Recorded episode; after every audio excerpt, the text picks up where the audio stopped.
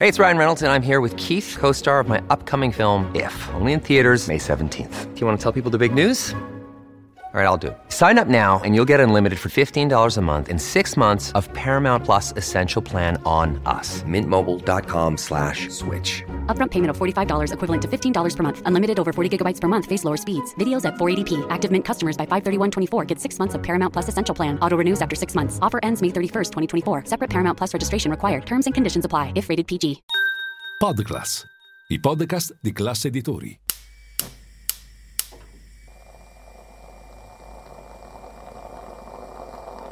Buongiorno dal gruppo Classe Editori. Io sono Massimo Brugnone. Oggi è venerdì 8 settembre e queste sono notizie a colazione, quelle di cui hai bisogno per iniziare al meglio la tua giornata.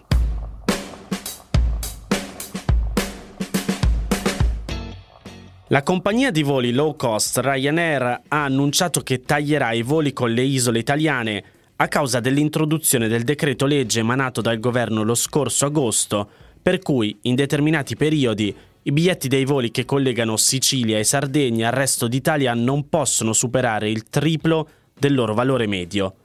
Si parte dalla Sardegna, per cui è prevista una diminuzione dei collegamenti dell'8%, ma nei prossimi giorni potrebbero essere eliminate frequenze e collegamenti anche in Sicilia. Nello specifico, la compagnia irlandese cancellerà per l'inverno dalla Sardegna tre rotte nazionali per Trieste, da Cagliari, Bari e Treviso, entrambe da Alghero, e ridurrà le frequenze su altre sette rotte, compresi sei collegamenti nazionali essenziali per Roma, Milano, Catania, Napoli e Venezia, oltre a Bruxelles. Rispetto a quanto pianificato prima del decreto, quindi, la compagnia prevede di trasportare 300.000 passeggeri in meno nel periodo invernale. Secondo Ryanair, l'imposizione di un tetto massimo all'oscillazione dei prezzi dei biglietti limita la sua possibilità di operare e sarebbe illegittima, e ha proposto come alternativa l'eliminazione di alcune imposte pagate dalla compagnia e riflesse nel prezzo dei biglietti. Secondo il presidente dell'Associazione Nazionale Consumatori, invece, sentito da Repubblica, i provvedimenti di Ryanair sarebbero pretestuosi, in quanto colpiscono un periodo, quello invernale, non interessato dal decreto, che si attiva solamente nel periodo natalizio, pasquale ed estivo.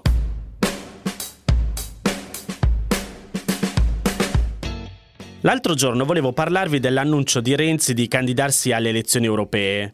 Poi però mi sono detto di aspettare perché volevo vedere l'evoluzione di ciò che sarebbe accaduto nel panorama politico dopo questo annuncio e provare a leggere qualche analisi. Il buon Antonio Polito ne ha fatta una sul Corriere in cui mette a confronto gli annunci riguardanti le europee dei due Matteo, Renzi e Salvini. Il primo ha annunciato che il risultato della sua lista farà la differenza perché darà al gruppo di Macron un ruolo centrale nella maggioranza. Ai suoi, scrive il foglio, avrebbe aggiunto, leggo tra virgolette, se c'è la possibilità di diventare il prossimo presidente del Consiglio europeo, perché non provarci?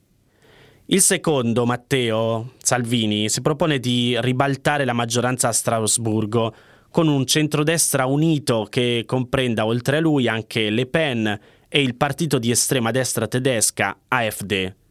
È forse il caso di dare uno sguardo ai numeri del Parlamento europeo per collocare nella giusta prospettiva le dimensioni continentali dei due Matteo. Cominciamo col dire che l'Italia manderà in Europa 76 parlamentari su 705, cioè il 10,8% del totale.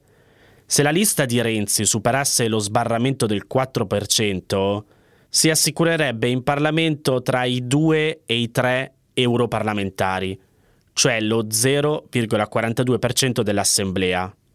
Stare nel gruppo di Macron potrebbe certamente dare peso a Renzi, sempre che i tre partiti italiani affiliati a Renew Europe, Italia Viva, Azione e Più Europa non riescano a fallire il quorum andando ognuno per sé. Ma in ogni caso, l'ipotesi che l'ex premier possa prendere il posto di Charles Michel è, scrive sempre Polito, per usare un eufemismo, fantasiosa.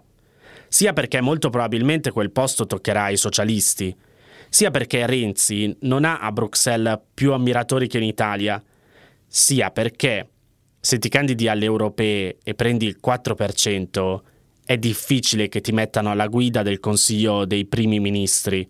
Figurarsi poi se non lo prendi. La mossa di Renzi è efficace solo nella politica italiana perché può isolare Calenda e raccogliere intorno a sé tutto il resto dei centristi, se però non la personalizza troppo, cosa che ha già cominciato a fare. Vediamo ora l'ipotesi di un centrodestra autosufficiente a Bruxelles. L'ultimo poll dei polls eh, di Politico, media di tutti i sondaggi rilevata il 6 settembre, assegna al Partito Popolare 156 seggi, ai socialisti 144, ai liberali e centristi 86. La somma di questa grande coalizione, cioè 386, pur ridotta rispetto a cinque anni fa, dà una risicata maggioranza assoluta in Parlamento. Al momento del voto sul candidato presidente della Commissione ci saranno però, come ci sono sempre stati, molti franchi tiratori. Ed ecco perché Ursula von der Leyen, che la volta scorsa passò per soli sette voti, oppure chi altri sarà scelto dal Consiglio europeo, vorrà avere il sostegno di altri partiti che le garantiscano la maggioranza.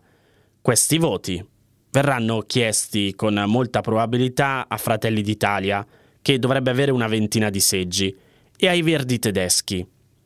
Se Giorgia Meloni, in quanto capo del governo italiano, darà il suo via libera nel Consiglio europeo a un candidato scelto in comune con Berlino e Parigi, difficilmente potrà poi votargli contro in Parlamento, esattamente come fu cinque anni fa per Conte e per il PIS, il partito conservatore al governo in Polonia. Ed ecco dunque perché Salvini si agita. Tenta di far pagare elettoralmente a Fratelli d'Italia l'ipotesi che voti con i socialisti per far entrare il governo italiano nella stanza dei bottoni. Ma senza i socialisti, 144 seggi, non esiste una maggioranza alternativa. I conservatori europei guidati da Meloni sono accreditati di 77 parlamentari. Non bastano. Sommarli a quelli del gruppo Le Pen, Salvini e FD è politicamente... Ah, no. Sommarli a quelli del gruppo Le Pen, Salvini, AfD è politicamente impossibile. Non c'è un solo popolare tedesco, forse neanche europeo, che accetterebbe di allearsi con l'AfD. Con i conservatori ovviamente sì, e questo è il progetto del popolare Weber, ma, come abbiamo visto, minoritario.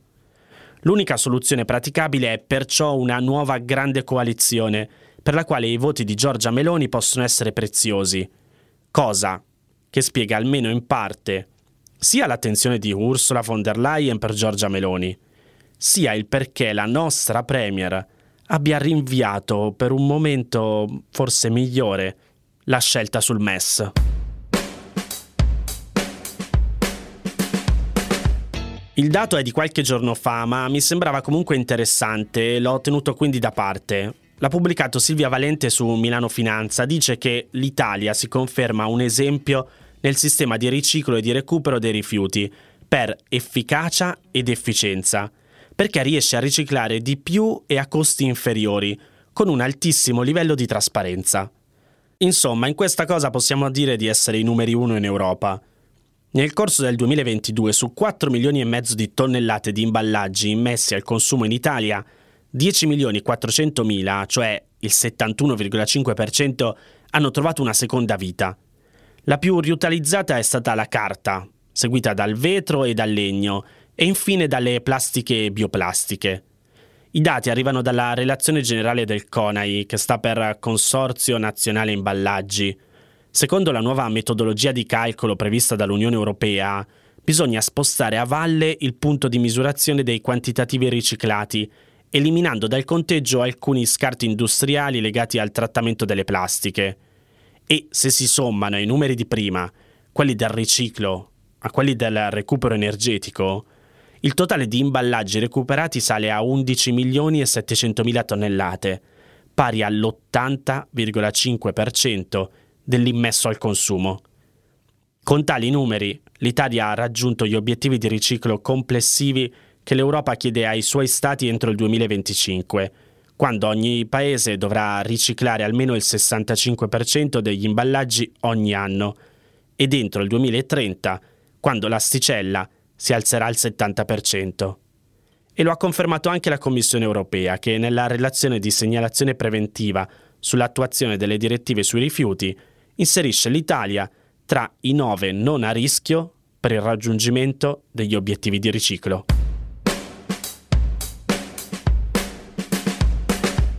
Queste erano le notizie a colazione di oggi. Se volete suggerirmi alcune notizie o mandarmi i vostri commenti su quelle trattate, potete scrivermi all'indirizzo notiziacolazione.it.